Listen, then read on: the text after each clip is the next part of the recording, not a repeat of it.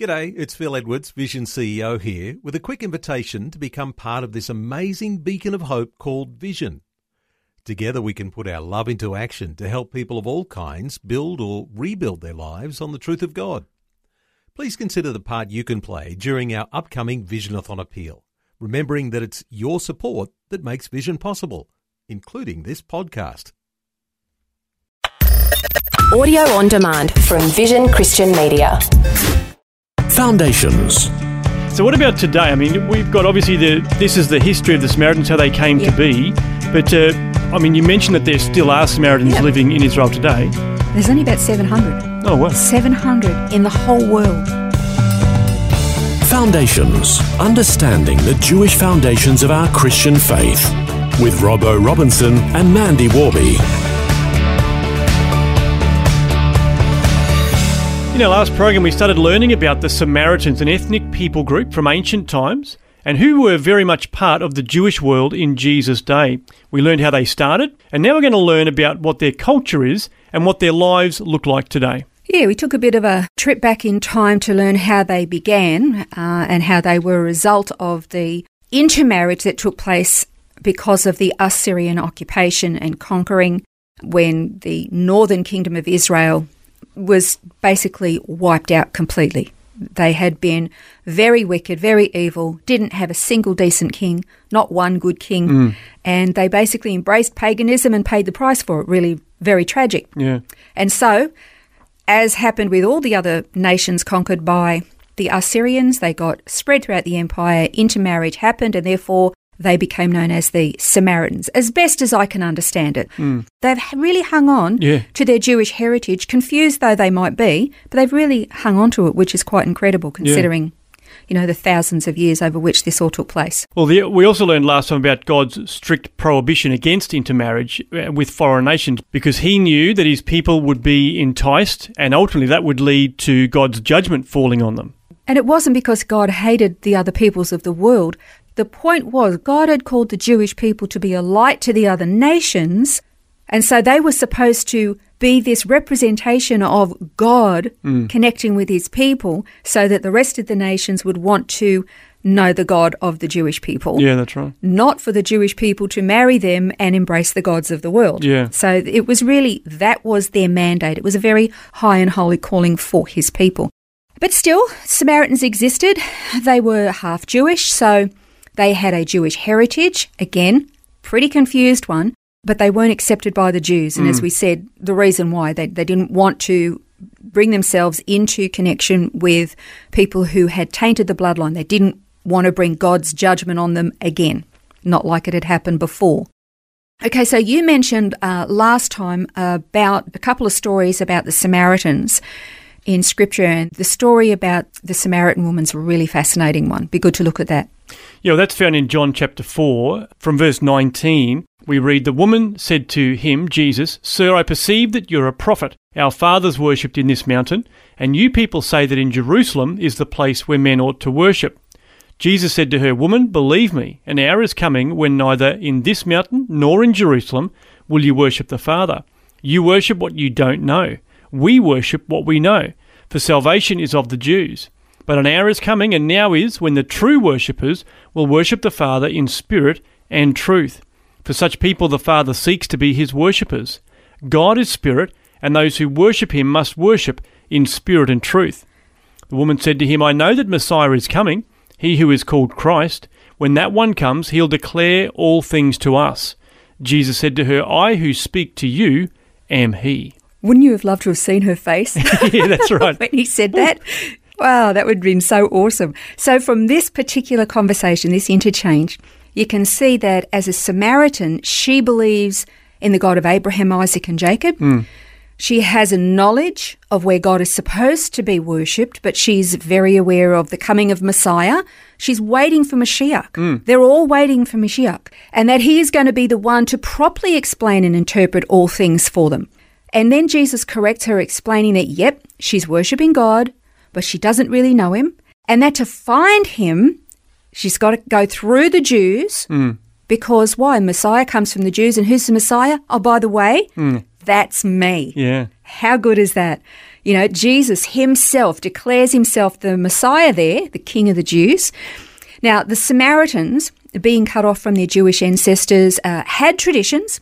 Some of them had some mixed up understandings of their historical religion. But what they had, they were hanging on to for dear life. They had a mixed up but eager faith. They were holding on to it. And finally, this woman comes face to face with the very Messiah that she's waiting for, explaining everything and about how she should worship. So she, Jesus actually corrects her a little bit. Mm. You think it's on this mountain, but it's actually Jerusalem. You think you're supposed to worship this way, but you've got to come through the Jews. And you know you're waiting for Messiah, but that's me. So he's actually correcting mm. the wrong theology that she'd been taught. Yeah. Uh, the Samaritan woman and many in her community actually came to saving faith that day. Because mm. remember, she she went back into her community right, and she yeah. says, "Come and get a load of this guy. I, I, he, he- this is the one." And they all come out. How Yeah. how amazing is that? It really is special, isn't it, to think about that? That you know, there's a, a huge revival essentially in Samaria as a result of uh, that encounter at the well on the day. So, Oh, do you know? I know special. I've I've mentioned this a few times, but I really hope that in heaven there's like digital replay Yeah. of of so many of the events that we read in Scripture. Mm. I. I would love to be able to sit with a giant screen and see all of these things unfold. Yeah. Say, what what was it really like? What did it really look? What was her facial expression? Yeah. What were all of the clamouring of the crowds when they all come out? Mm. What was it like on the day when Jesus actually made the the mute deaf man speak for the first Yeah. time. I mean, wow! I just Yeah. yeah, That- that's just breathtaking. That'll be very cool. Heaven Cinema will be worth uh, Oh, attending, yeah, that's for sure. so good. So, what about today? I mean, we've got obviously the this is the history of the Samaritans, how they came to be. But uh, I mean, you mentioned that there still are Samaritans Yeah. living in Israel today. There's only about 700. Oh wow! 700 in the whole world. Oh really? We would say they're on the brink of extinction. Mm, Yeah, that's yeah, incredible. And I guess obviously, I guess really they're they're dying out because they're not intermarrying. exactly. And it's a quite a bizarre situation because they are a, an ethnic group of people that came about through intermarrying. Okay, so Jews marrying some of the Arab peoples and Middle Eastern regions. So they are a mixed blood race, and yet they protect their ethnic bloodline by not marrying anybody else. Oh right. So that to me is like quite strange. Hmm. Well, it's kind of ironic, isn't it? Because they're is. they're saying we want to protect the history, which is through intermarriage, and it's I only know. going to die We're a out. mixed race and we don't want to mix that up. Yeah. Isn't that? Yeah. It's very, very bizarre. So, what are some of the other differences and similarities between Jews and Samaritans? Uh, so, some of the things that um, are very uh, unique to the Samaritans is that they observe Passover like the Jews. They have priests, they have a high priest. Unlike the Jews, they actually sacrifice lambs at Passover. It's quite a public spectacle. We've driven through Mount Gerizim, which is where they live in Israel, uh, which is overlooking the city of Shechem. Today it's known as Nablus. and uh, we've seen the big pits where the sacrifices take place. Um, they have their own traditions and celebrations. Uh, they still write in Aramaic for the most Oh, part. wow. There are signs up around uh, their village that are in Aramaic that I've got photos of. It's really quite fantastic. It's kind of a little bit like stepping back in time. Yeah, so even with their own twists and turns and their misunderstandings, they're still hanging on to this heritage that they have. So I guess how do they know that they're Samaritan? I mean, obviously, you know, they would have people telling them you're Samaritan, but is there a way to actually know for sure? Well, there is actually, and I found this uh, really fascinating. There is a DNA organisation called 23andMe. Uh, I read a blog on their site about the Samaritans, and it was really interesting to learn that the researchers have done DNA testing on the Samaritans living in Israel today, and they've discovered that on their maternal mitochondrial DNA results, there's no real difference between Samaritans, Jews, or modern day Palestinians, or what we would call Middle Eastern Arabs. However, their paternal mitochondrial DNA shows a very different picture, okay? Not only are the Y chromosomes of the Jews and Samaritans more similar to each other than it is to anybody else, the Y chromosomes of the Samaritans show striking similarities to a very specific chromosome that is most often associated with Jewish men. So the Samaritans of today are actually much, much closer hmm. to the Jewish bloodline than they are anybody else. So they're more Wow. like Jews.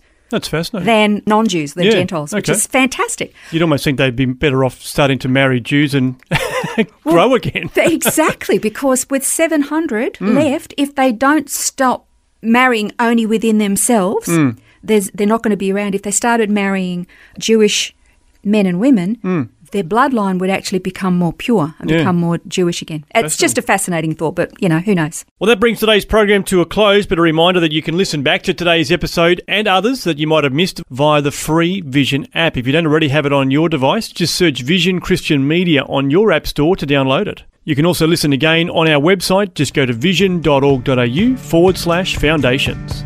We invite you to join us again next time. And if there's a topic that you'd like us to discuss on a future program, I encourage you to get in touch with us via the website vision.org.au forward slash foundations.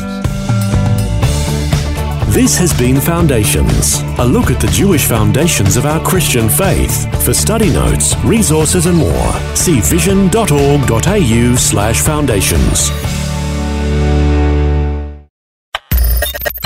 For taking time to listen to this audio on demand from Vision Christian Media.